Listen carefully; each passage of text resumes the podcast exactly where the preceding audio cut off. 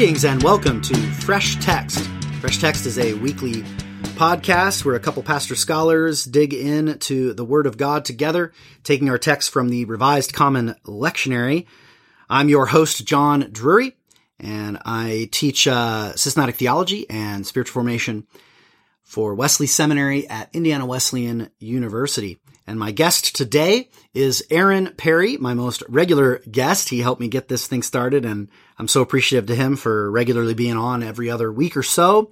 Um, yeah, and this week our text is Luke chapter twelve, verse thirty-two through forty. Luke chapter twelve, verse thirty-two through forty, and that is for the ninth Sunday after Pentecost in year C, so for August Um, eleventh, two thousand nineteen. So this is dropping a week uh, before that um, for episode thirty-two. So we're so thankful uh, that you're listening in. Uh, be sure to rate and review us on iTunes or whatever uh, podcast app you use and get the word out on your social media things and such. Uh, we appreciate you listening, and we hope that you'll uh, share uh, what you've been learning here with others. And we also hope that our text uh, study today will be uh, enjoyable and uh, edifying and equipping for you this very day. And with that said, enjoy the show.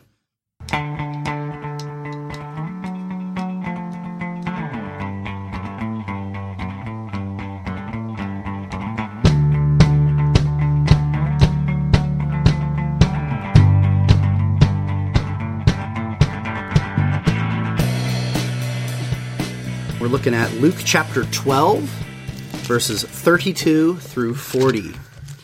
Luke twelve, thirty-two through forty. You want me to read or you want to read? What's your feeling oh, today? I'll read. Awesome. Go for it. Do not be afraid, little flock, for your Father has been pleased to give you the kingdom. Sell your possessions and give to the poor. Provide purses for yourselves that will not wear out, a treasure in heaven that will not be exhausted, where no thief comes near and no moth destroys.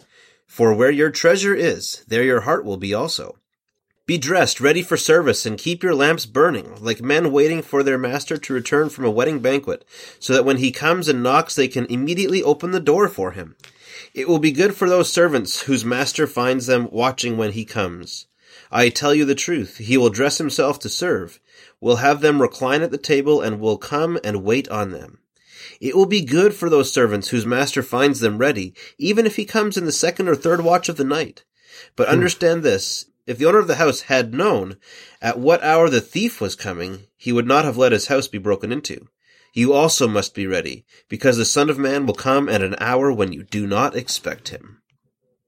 And there ends today's reading. The word of God for the people of God. Thanks be to God. Let us pray.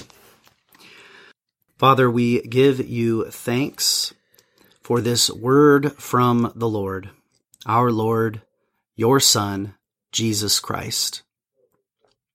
And we ask that as we hear this word, as we study it with our eyes, as we chew on it in our minds, and as we are moved by it in our hearts, may we be led in all these things by your Holy Spirit, that we would not be merely hearers of the word, but doers of the word, that we may be empowered to look intently into the word of God, to see what you wish us to see.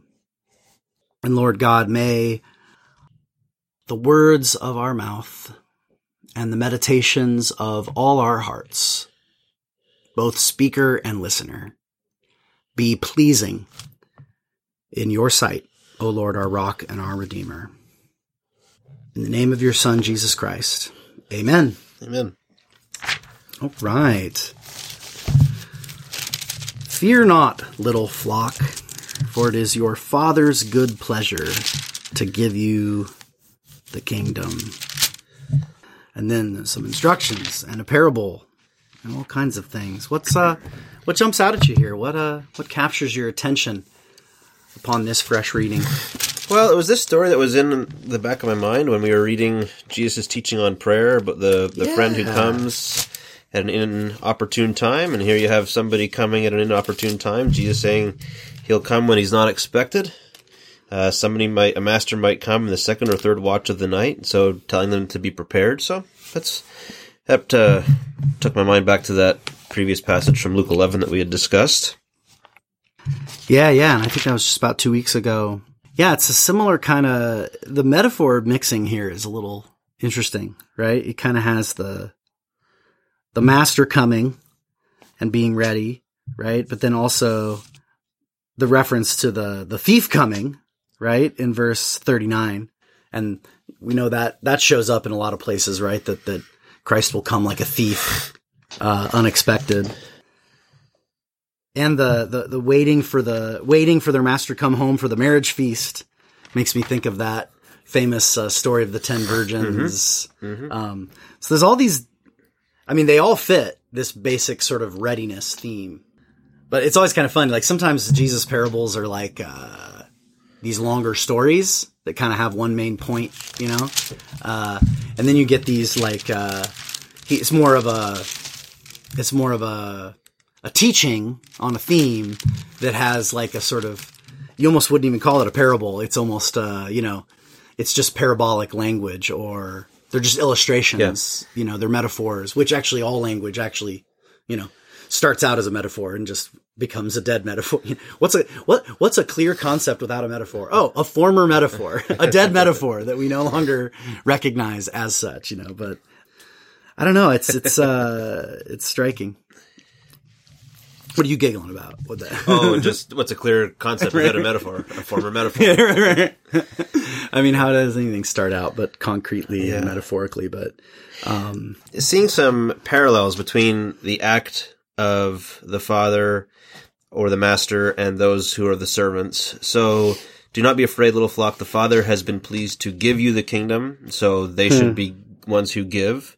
Uh, provide purses for yourselves that will not wear out, or treasure in heaven that will not be exhausted, where no, th- no thief comes near or no moth uh, to destroy. And that's how they are to give to the poor, right? That's accomplished by giving to the poor. That's so the right. Father gives to them, they give to the poor, and, and that, in a sense, creates this linkage between them and God. He has be dressed ready for service, and uh, the master comes, he will dress himself to serve as well. So there's there's some similarities between action and and their their posture, their clothing for action, um, that they're meant to reflect either the father or the master.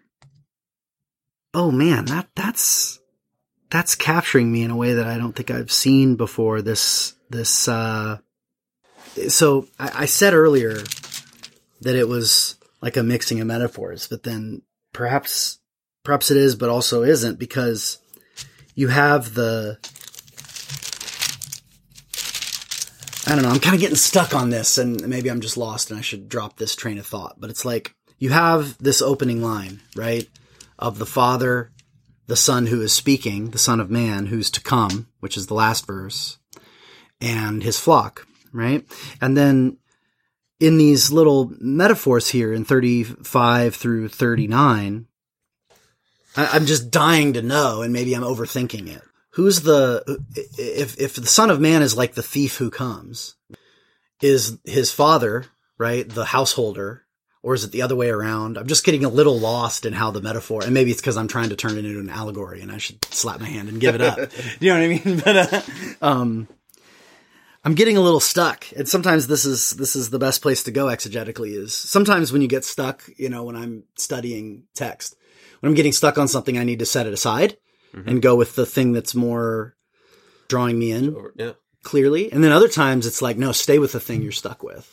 So I'm making this meta comment to sort of salvage the last two minutes of this tape, which was very like, where is he going? Because I don't know. So I don't know. What, what do you think? You you want to help me sort that out, or should well, we just set that aside and move on to something else? Well, I, I'm, I'm, I'm trying to stretch the reading. So we jump into this reading and I haven't been, I haven't yeah, read before and after. Very out of so, context. So yeah. part of me is, is just saying like, is there clues around this? He continues on with the, with the language of servant and master, um, later on in, in verse twelve. Uh, the do not worry stuff comes before. You yeah. know, like, don't worry. Yeah, this the provision birds, of God.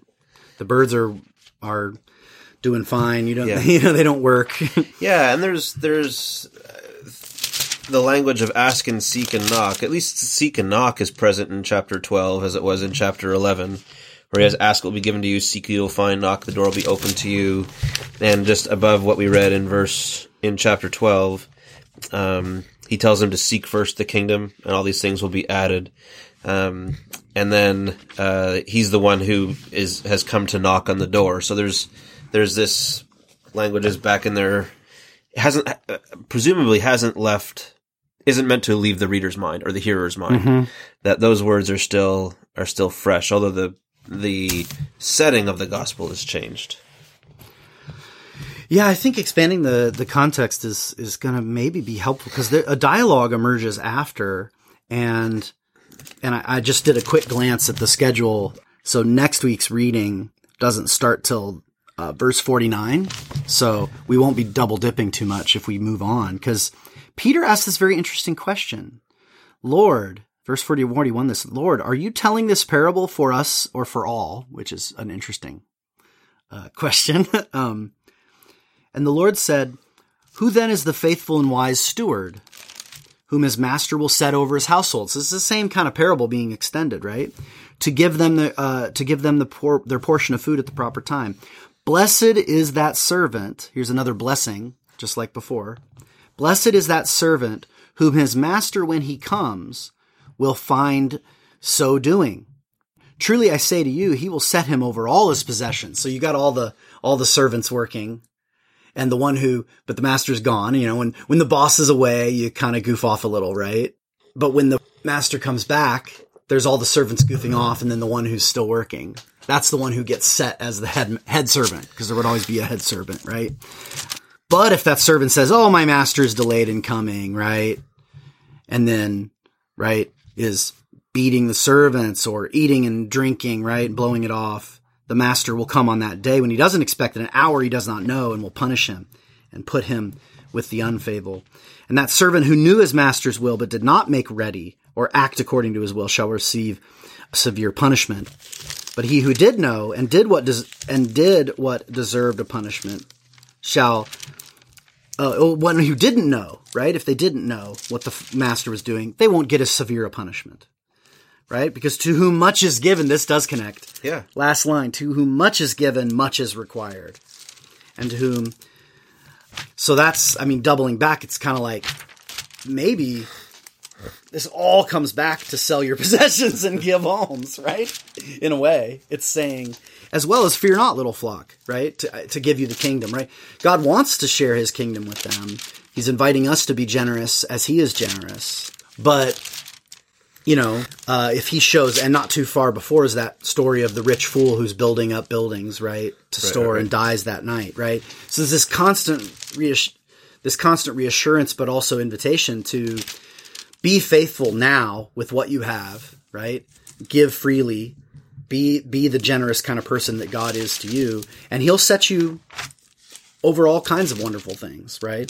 But if you're like, eh, twiddling your thumbs, you know, he won't be around, you know, we'll be fine. I don't know. I'm still trying to get my head inside of it, but I hope that's okay to just read that extra material. But it helps me kind of get a little bit broader of a picture uh, of the teaching that Jesus is putting forth here. What's on your mind? I see you flipping around. Uh, uh, something. Um, well, I'm, I'm. So the the movement of the of this text is on his way to Jerusalem, and so I'm trying to put myself right into the. Mm. into the context of it. And part of it is maybe they, they do have pressing concerns about where next hmm. provision is going to come from. And he's trying to reorient their, their mindset. He's trying to reorient them to the, to the scope of, of events that they're, that they are now part of, that, that this is, uh, him being him, Uh, this is the event of God's return. This is the event of God's visitation upon Jerusalem.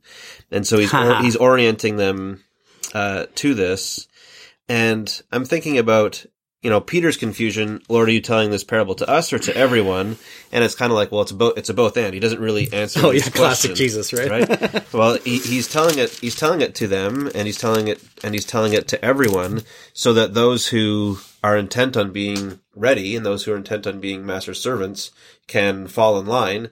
And maybe those who are just along for the show, or even sinister, you know, that are, have sinister motives about being with them, are, are going to be confused and are going to be muddled in, in what in what this in what this meaning is. So, I mean, I think that's part of the nature of parables as well, is that there's a clarity and there's a ambiguity to them intentionally, intentionally so. Yeah, he even so. uses the parable to explain the parable in verse forty-seven and forty-eight uh, to answer Peter's yeah. question, right? He's like, are you telling this for us or for everyone? Like, are we not going to expect it, right? And he's kind of saying, well, there's going to be a punishment for disobeying the will of the master. But the punishment's worse if you know the will. Yeah. So I kind of wonder if that is a bit of the answer is, well, for you, Peter, yeah. you know what to do. Yeah. You've heard me say, yeah. sell all that belongs to you and give alms, right? Um, don't worry about collecting up treasures here. Keep your eye where it needs to be. Not out of fear, but out of hope, because the kingdom is coming. Yes. Does this apply to everyone? Sure. But the uh, the standard is higher for those who know, right? Yeah. yeah. Um, but it's still, he leaves he leaves it ambiguous enough that the listener is invited to lean in and to trust and lean into faith and to open themselves to understanding. I got to admit, it's Luke, kind of a weird passage. Luke I don't is get tough, excited man. About this it's passage. Funny, Luke is, the, the Jesus of Luke is... is harsh. Like he's, yeah. he's just, he's, you know, there's a, there's a certain fascination that tests me that I'm like, yeah. I don't know if I would have stuck with this guy. I know. Like, he's like, just, you know, he kind of like is confusing at times. And he even goes into some of this in the next, in the, as this comes, like I've not come to, I've come to bring fire on the earth. I wish it was already here. Uh, we think about, should we call down fire on these people? He's like, no, don't do it. He's like, I've, but now he's like, well, I've come to do that. You know, it's, it's yeah. Like, it's like, you don't do that. Like I've, I've come to do it. And so don't bring the fire down on it. I'm going to do that later. yeah. Like I haven't come to bring peace. I've come to bring division, which is totally opposite of what, of what the angels said, you know? And so it, I'm thinking wow. like, maybe there's this thing of like,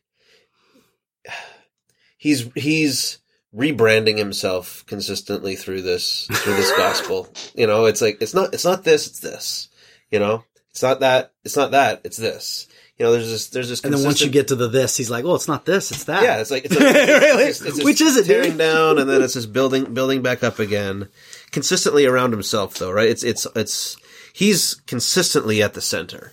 And I think that's no, no shortage of courage, right? No shortage of, of determination, no shortage of calling, um, no shortage of a willingness to, to be, uh, have that, that face set like flint, right? To have that, that stony face of mm-hmm. that determination.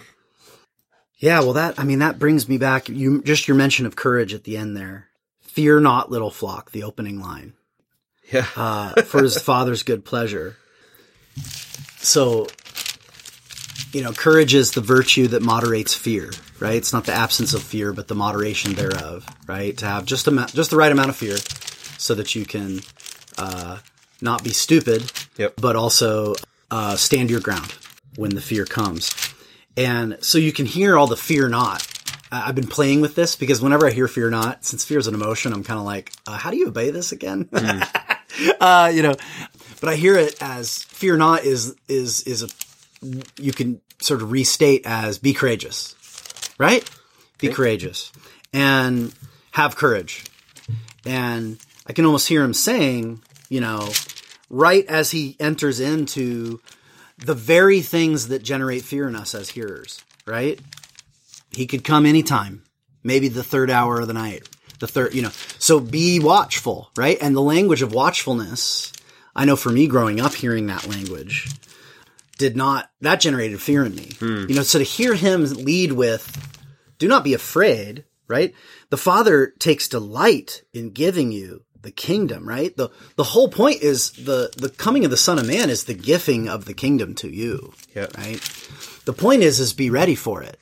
Be watching for it because it's what you desire, because you know the Father's will, and so you're living into it um, so that you're ready for it when when the world is transformed into a world that rewards rather than punishes uh, the the life of faithfulness and generosity.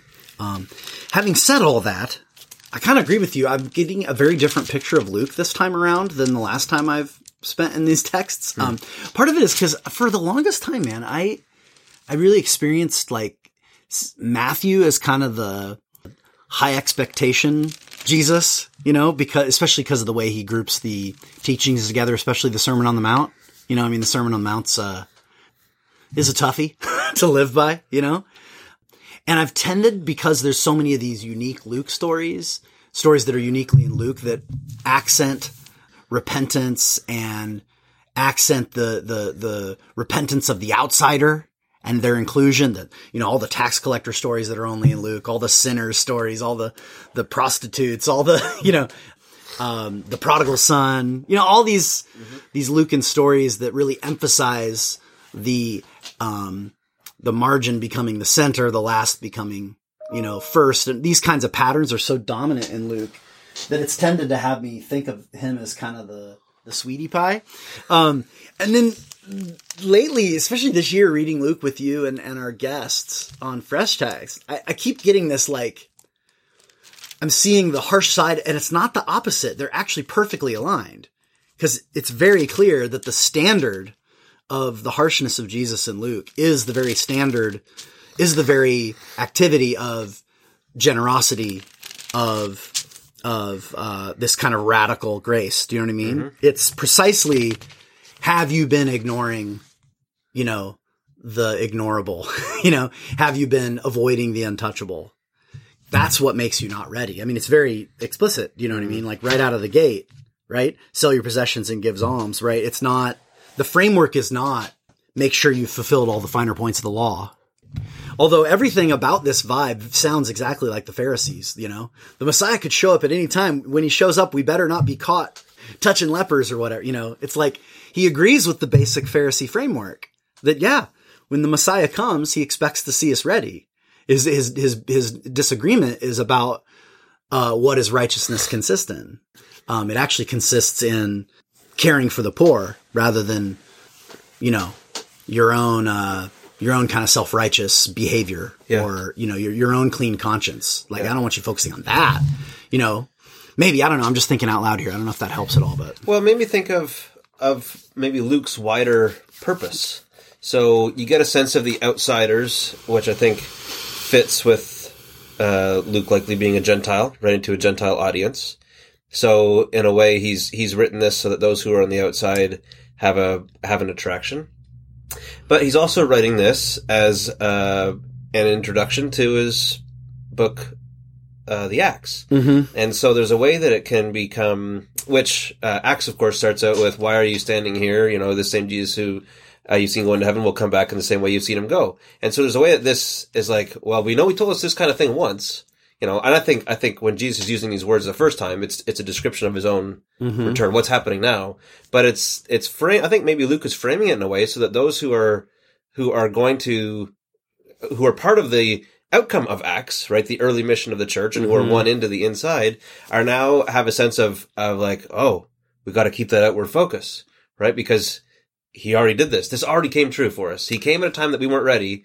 Let's keep on being ready. We were the outsiders. Now we're the insiders. So we, we know what it's like to be comforted, but let's stay, let's stay provoked. Let's stay outward. Let's yeah. stay guided outward. And so I'm kind of reading this as, as preparation for a missional text as well, perhaps. Oh man, that's really good. Let, let's take a quick break, and then I want to talk a little bit more about that.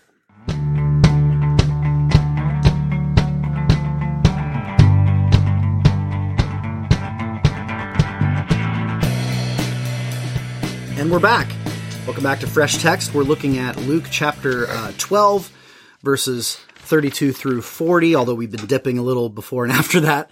And I'm here with Aaron Perry. Yeah, boy, before the break, you just made a really helpful framework of thinking about how Luke and Acts work together. And and what let me try to put in my own lingo, if it makes sense to you, like the implication of what you're saying is that that Luke's basic sort of that that two-part structure of Luke and Acts kind of invites us to always read in a way that would be true of all the Gospels, but it, you, Luke has his own way of inviting us to read all of Jesus' teachings on like two levels, to read them as appropriate to the time leading up to his his suffering and glory and Exodus, right? And then also having this simultaneous meaning for us now between his first coming yep. and his second coming, right? Yep. yep. Am I am I tracking yep. that that's what you're saying? And again, that's I think I think all the, the Gospels invite us to actually to read Jesus this way, but uh, um, Luke has his own particular way of doing that. And that maybe I'm also hearing you say that maybe that's especially true of chapters ten through nineteen when he's on this journey to Jerusalem, because that has a kind of betweenness vibe to it, right? This is the followers of Jesus, you know, heading towards a final showdown. And this final showdown takes place in his cross, but then there's also the final showdown of his final return. And so there's this double, kind of double layer meaning. Mm-hmm. And then we're being invited then to kind of enter into the experience of the apostles, but then also vice versa, let their experience enter yep. into ours. Yep. Is that, again, I think I was yeah. just saying what you said in my own words, yep. which is my way of complimenting things. Yeah. Compliment received. Um, Accepted. Yeah. So, I mean, with that in mind, um, I finally found what I was looking for. Yeah, you were. Li- yeah, you've Man. been doing a lot of ruffling. I've been, ru- I've been I like it. I've been I like ruffling ruffles. all over the place. So I finally found it, and uh, it's the, the parable of the ten uh, minas. I don't even know if I'm saying that right. Is that minas or minas or? Oh, the talents. Yeah, it's last. Isn't that his finale parable? Yeah, it's right before or he comes into Jerusalem. Uh, it's right before he right, right before the triumphal entry in, in Luke nineteen, and this same language of. Um, The accountability of the servant who knows what he's supposed to do and doesn't do it is greater than the accountability of the servant who doesn't know what he's mm-hmm. supposed to do and doesn't do it. And and here you have this uh, a similar sense of accountability of a master who leaves, entrusts something to his servants, goes away, returns, and then there's an account to give whenever whenever he returns. And there's a there's a way that I was just kind of thinking about how that relates. Um, To the the the master being away and, and being expected to come back, and you have servants who were busy with what they had been given, and you had servants who were who were not. And again, the the master in Luke nineteen is kind of strange. Like, it's not a direct picture of God, of course, because um, he's painted as a. It, it's like he doesn't he doesn't challenge the idea that he reaps where he hasn't planted. Mm-hmm. Right, um, but there's something that's that's challenging about about that, and just made me think about this same story, or not same story, same language of master and servants and accountability and expectations, um, and and ultimately an, an accounting happening at the end when the master returns. Yeah, so the accountability theme really corresponds, and and with that comes a. And there, it's it's pointing in different directions, but there's there is a common theme of not knowing what the Father's up to. There being some kind of waiting. So you got to be ready, right? Because you don't know when he's going to return. But there, we're in some kind of marginal time, or some kind of uh, a, a space between times, yeah. right? And notice verse eleven of chapter nineteen. The one that the, the, the that's where that uh, parable is introduced. Uh, so chapter nineteen, verse eleven. Now, while they were listening to these things, Jesus went on to tell a parable because he was near to Jerusalem, and they were supposing that the kingdom of God was going to appear immediately. Now, how that helps me interpret this parable, I don't know. I'm going to have to think it through, and I don't want to think about it too much because that's not our text for this week. Uh, but having said that, it's a it's a thing for us to play with. It's a good thing in the interpretation phase of our thing is you can even start to compare these two texts because they're really pointing in very different directions, right? If all you had was the passage we read today from chapter twelve, right? You would think thief in the night, he could come the third or the fourth hour, ergo, he could be coming any second now. So don't store up treasures on earth. In other words, blow all your money, you know, uh, uh, be irresponsible with, you know, earthly things, you know, like we, we've even had conversations about that where you were talking about, uh, the implicit theologies of congregations and how you might, uh, you know, a certain kind of eschatology might lead you to never like to build yeah. up as much debt. What was it? Yeah. yeah. Uh, when Jesus returns, be owing as much as possible. right, right. Like kind of like leverage, is, leverage all the debt you can for the sake of mission. And you know what? If you knew for sure Jesus was coming back in a couple weeks, that's actually like a pretty good use of your earthly mammon, right? um, the point is, is you don't know. Mm-hmm. So don't know cuts both ways. In our passage today, don't know points to it could happen any moment. So always be watchful. Always be ready, right?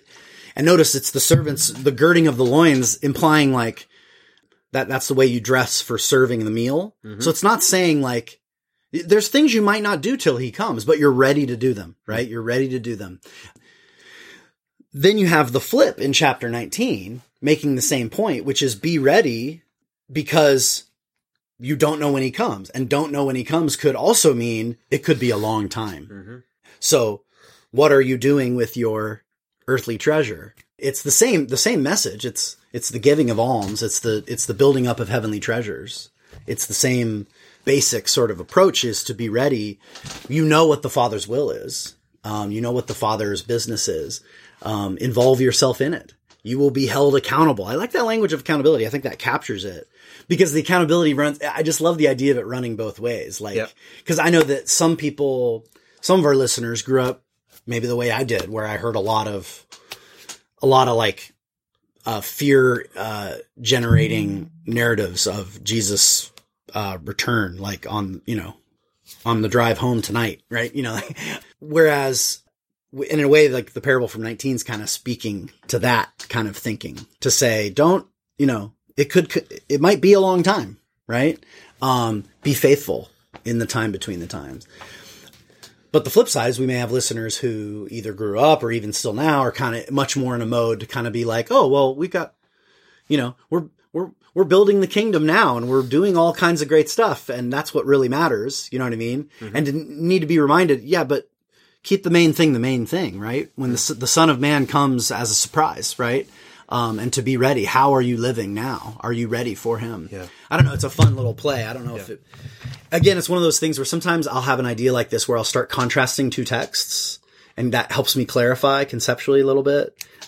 When we get to our sermon writing at the end of this episode, we'll want to consider how much you bring that into play in an actual sermon, because that can create confusion sometimes if you're jumping around too much. But uh, um, but for now, it's helpful for me to kind of see that both of these elements are there. Um, and the fact that it's specifically on the way to Jerusalem links yep. back to your proposal. Yep. You're saying, yeah, but what are you thinking there? Oh, just that it, this is this is all on the way to Jerusalem. This is all where it's seemingly completely urgent, right? Everything, there's a whole lot that's got to get done in this short amount of time, and yet it's a, it's going to completely change this the course of history as well. And we don't know what Jesus is thinking. We don't want to psychologize what, what he's got in mind, but maybe he's wrestling with the the the urgency, yeah, urgency, not urgency of, of the moment. And well, of course, we don't have to psychologize uh, Jesus' audience because Luke did it for us in the narrative, right? They were supposing that the kingdom yeah. was going to come immediately. I assume he means they were about to be oh, Jerusalem. Like yeah. There's a bunch of Galileans thinking, yeah. oh, it's going to happen yeah. now. They're still asking that at the, at the start of the Acts. Right? Are you going to do it now? Yeah. Yeah. right. Yeah, I was I was looking at um, this, this tension about um, a treasure in heaven where no thief comes near, which can be urgent and in the moment. Like a, st- a thief usually doesn't th- steal little bits at a time. Usually, like there's a raid and they're gone, or the moth, where the, the ah. moth destroys over time. Right? That that, te- that you usually don't see that happening all all at once. It kind of is uh, like something is stored, forgotten, re- repossessed, and it's and it's Ooh. ruined over time. You know, so it's kind of built right into. Right into the, the tension is built into that example. Isn't it weird that you have thief there and then he has it again, but the thief, yeah. uh, then the thief shows up at thirty-nine. Yeah. Yeah, if you knew when the thief would come, right? I don't know. I just, I find that striking. Oh, that's fascinating. These two different ways. And that corresponds loosely with these two ways of waiting, right? There's this kind of like, um, so our treasures on earth, he's saying, if we build up treasures, um, actually that's not his language. That's the Matthean language of the, the provide yourselves with purses that do not grow old, with a treasure in the heavens that does not fail, where no thief approaches and no moth destroys. So the notion of a, of an earthly treasure, a treasure, um, in a purse that does grow old, right, is, uh, one where the thief might come real quick and snatch it, um, or the moth going kind of slowly. It's a, it's a fun then to kind of reverse that and then think about his work, right? As being both like a thief in the night that comes quickly, but also like yeast in the dough that moves slowly, yeah, transforming the world. You might have been going somewhere else with that, but that was no, what popped into no. my mind as you said that. Yeah. And then, and then the promise that, that follows verse thirty-four, where your treasure is, there your heart will be also. This sending on ahead hmm. of, of, our own interests, um, directing our directing our heart through through our actions, directing our, the focal point of our attention through what we choose, where we choose to invest ourselves, one way or another. We haven't really discussed that. No, I know we kind of jumped right into the eschatological stuff. Although maybe exploring the connection would be relevant, right? Because of course, when we talk heaven, it's easy for us to fall into kind of up-down thinking, like earth is here and then heaven's the secret realm, right? And that's fine, true, not false. But whereas the rest of the story makes us think treasures in heaven, it's more kind of now versus the future that could come at any time, right? And if our treasures in heaven are, where is our heart? Are we, I mean, it's relevant to waiting, right? Be like those who are waiting for their master to come home, right? Um, where your heart, where your heart is, is surely linked to what you're waiting for, what you're anticipating. Do you know what I mean? Mm-hmm. I mean, when I get a, you know, like when you get a, a text uh, out of the blue from someone, uh, like, I won't even use a text. This will be better. This will be a better contrast. Like when I get a, like an email, like an automatically generated email from the library reminding me to return a book, right? That's not like something where my, my, my, that's not something I treasure. That's not super important to me. Do you know what I mean? So I, I notice it, but oh yeah, yeah, yeah. Okay. It was a reminder. And then there's when I've texted my wife an apology. As I did today for something yesterday. I'm waiting for her. I, I want to check right now. It's been on my mind, you know, like, does she, has she forgiven me yet? You know what I mean? Because again, that's where my treasure is, right?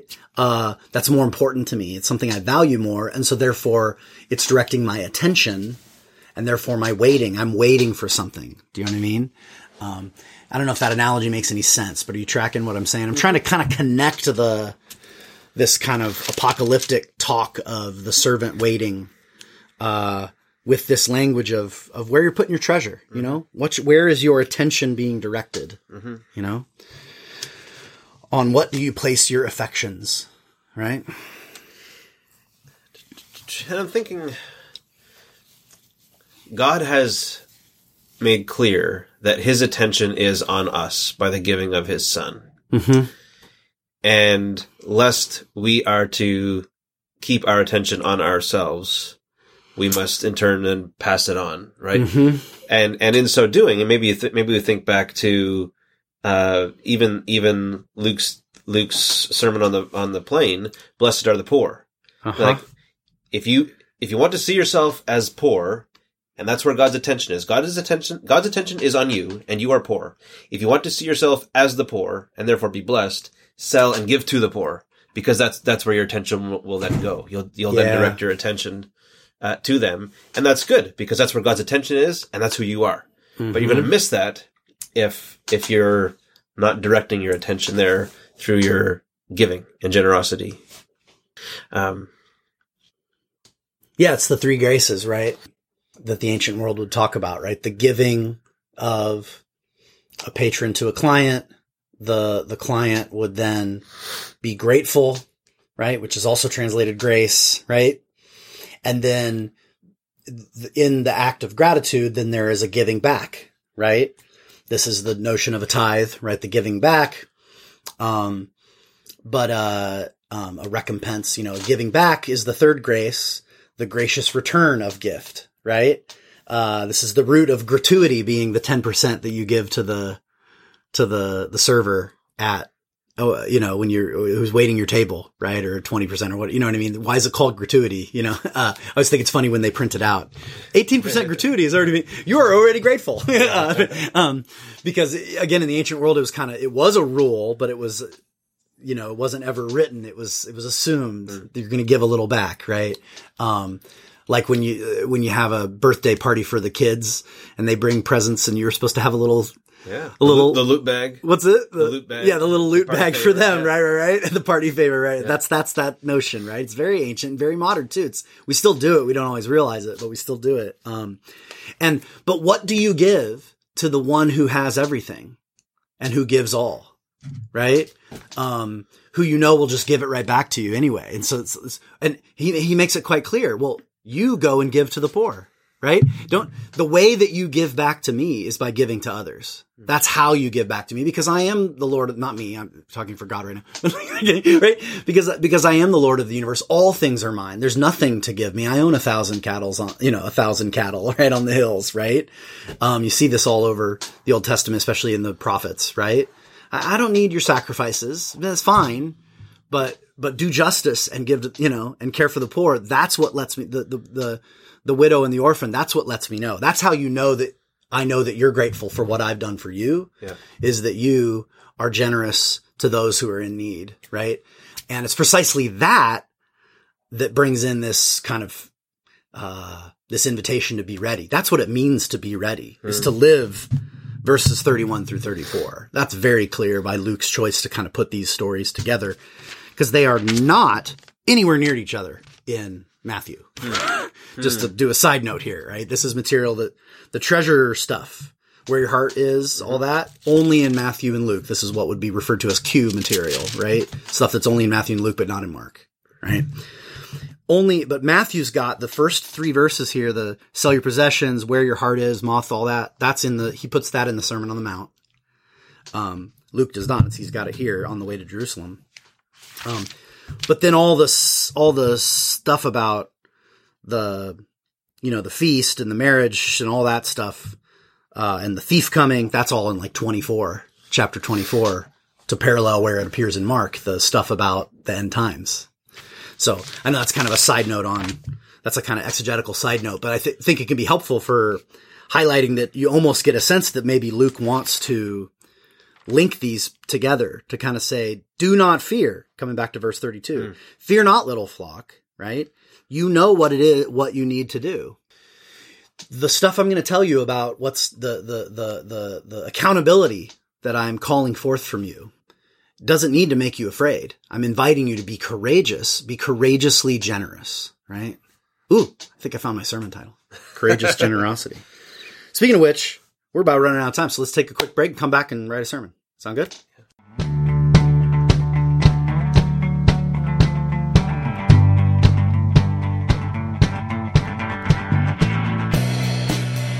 Welcome back to Fresh Text. I'm your host, John Drury, and I've got Aaron Perry here. And I just finished before the break a long uh, lecture, apparently, on Luke. But uh, so I... give the floor to you, Aaron, uh, in our last segment here. Uh, where do you want to run with this? Wait, let's write a sermon. What, where would you go with this? Oh, you know, I think that where I might go with this is uh, connecting up the sense of being a little flock and living this way. I sometimes see around us that people think, if we if we just live missionally enough, then people are going to love the church. Ah. And people are going to be part of us and want to join in. Mm. And I, I don't think that's the case. I think that if we actually live missionally enough, then we, we will have smaller flocks and little flocks. And and so I might I might use this as a way to encourage and cheer on those who are doing just this, for them to take their eyes off their off themselves. Like, why isn't this being more effective? Why aren't hmm. we doing? Why aren't we seeing more, you know, fruit and growth? And and uh, and simply preach it as, this is exactly what we should expect, and we should keep on doing it. Fear not, you know, and maybe play with that, play with that as a as a a theme or as a mantra a little bit. Fear not, little flock.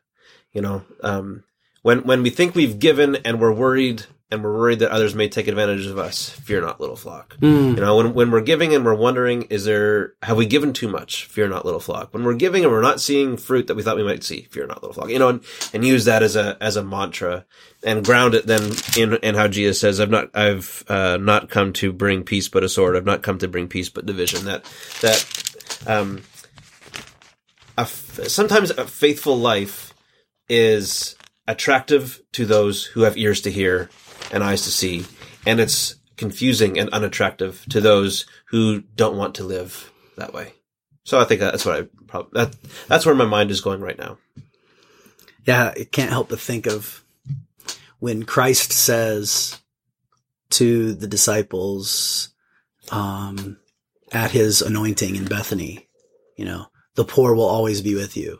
Which, of course, he does not mean, therefore, who cares about the poor, right? He's saying you will always have opportunity, right, to um, care for the poor. Um, and he does sort of imply, though, you are doing this because it is the faithful thing to do. Eradicating poverty would be an amazing triumph. But I know that when I talk to Christians who are passionate about courageous generosity, well, I'll just say generosity, um, and charity and justice, they sometimes can get, I say they, because uh, not to other them, but to confess my own lack of compassion. I, I wish I was, I mean, my wife has this, you know, this just deep desire that the world would be made just. And I have a, a you know, uh, the gift of complacency. Uh, no, I'm just kidding. No, I don't. I mean, I get it in my head, but I don't, that, that feeling that some people have, like they really want to make a difference, and it's beautiful. And, but then I've seen it again and again. This is probably why I recoil from it, is I've seen it again and again of people getting caught up in certain kind of modern, uh, utilitarian logics, where they say things like, we could eradicate poverty in this generation if we just did X, right? This kind of, almost this science of poverty, you know, and that actually disconnects us from the solidarity with the poor that Christ invites us into. So I'm not saying that there's not a lot of good done in the name of eradicating poverty, but it often is disconnected sometimes from the spirit, and it actually of texts like these that say, fear not, little flock. This is courageous generosity. Give of your own possessions. Give it all away, so that you will be ready for me as I return. It's really about genuinely living this generous life. He's not saying here, you know, once you have made the house ready, then I'll come back. Mm-hmm. He's saying, when I come back, will I find you faithful and ready? Not if it's ready, I'll come back. No, I'll come back. Will you be ready? Right? Um, again, I in no way, I know I just kind of threw myself under the bus there by saying, I don't care about the poor. No, I'm just I'm saying, like, I one hundred percent think that's where our mind needs to be, you know, and our actions need to be. But, um, what is the attitude with which we do it? Is it as an act of faithfulness, or are we expecting it to make things better? Right. Um, because we may in fact fail, right?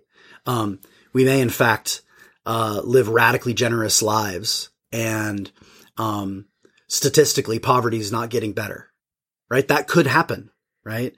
And is that our only measure, right? Because of course I could actually, you know, uh, with a rather cold heart and my treasure in the wrong place, help to alleviate a little bit of poverty. And that would be good too, I guess, uh, on, from a sort of earthly point of view. Good for the know? Other person. Yeah. Not so it's not wrong. Yeah. It's not wrong. Um, But is it what a passage like this is inviting us into? Now, again, I, I wouldn't put it any of those ways in the sermon, so this was the wrong thing to bring up at the end of our text. This is still background thinking, but it is about what, about the focus of the sermon, right? Because I would want to, I wouldn't want to discourage anybody from, um, the care of the poor. I would want to precisely identify the proper motivation that's sustainable.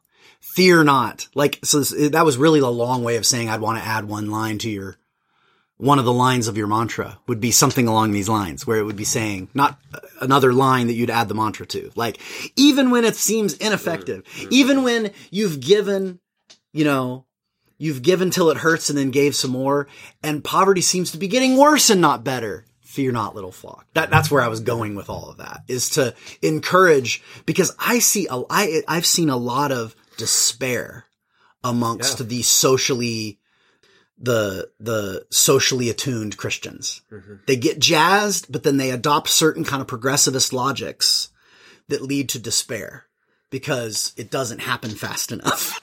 And I would want to be able to encourage to keep, mm-hmm. to keep on keeping on in this work. Mm-hmm. Um, you know, even when it doesn't seem to be, you know, transforming the world, you know, uh, yeah, that's my thought. Again, that's the same sermon. It's just some thoughts mm-hmm. behind a few more lines. Fear not, little flock. But you could read the whole passage with fear not, little flock. For it is God's pleasure to give you the kingdom after every sentence, right? Mm-hmm. Sell your possessions and give alms. Fear not, little flock, right? Yep. Where your treasure is, there your heart will be also. Fear not, little flock. Let your loins be girded and your lamps burning. Fear not, little flock, right? Not, none of this is about fear, right? Um, Anyway, I think it could end up being a really encouraging sermon, even though I was definitely not encouraged the first four, you know, at the beginning of this discussion. I'm like, oh, this text? What a bummer. It's ch- it was challenging, man. It was yeah. challenging. How about you? What's, what's sermons doing in your mind? Oh, just that one. I'm going to steal that one. Oh, all right. I'm going to do a separate sermon. Let's do it. No, no, no. That's it. That's it. Fear not, little flock, man. That's the title. That's the mantra. Just hammering that home over and over and over again. So yeah, that was just my thoughts on how I'd want to. One of the intentions I would have would be the encouragement of those and g- giving some sense of perspective hmm. and encouragement to be faithful in, um, in the work, um, even when it's hard. I don't know. That's all I got this week. Sounds good to me.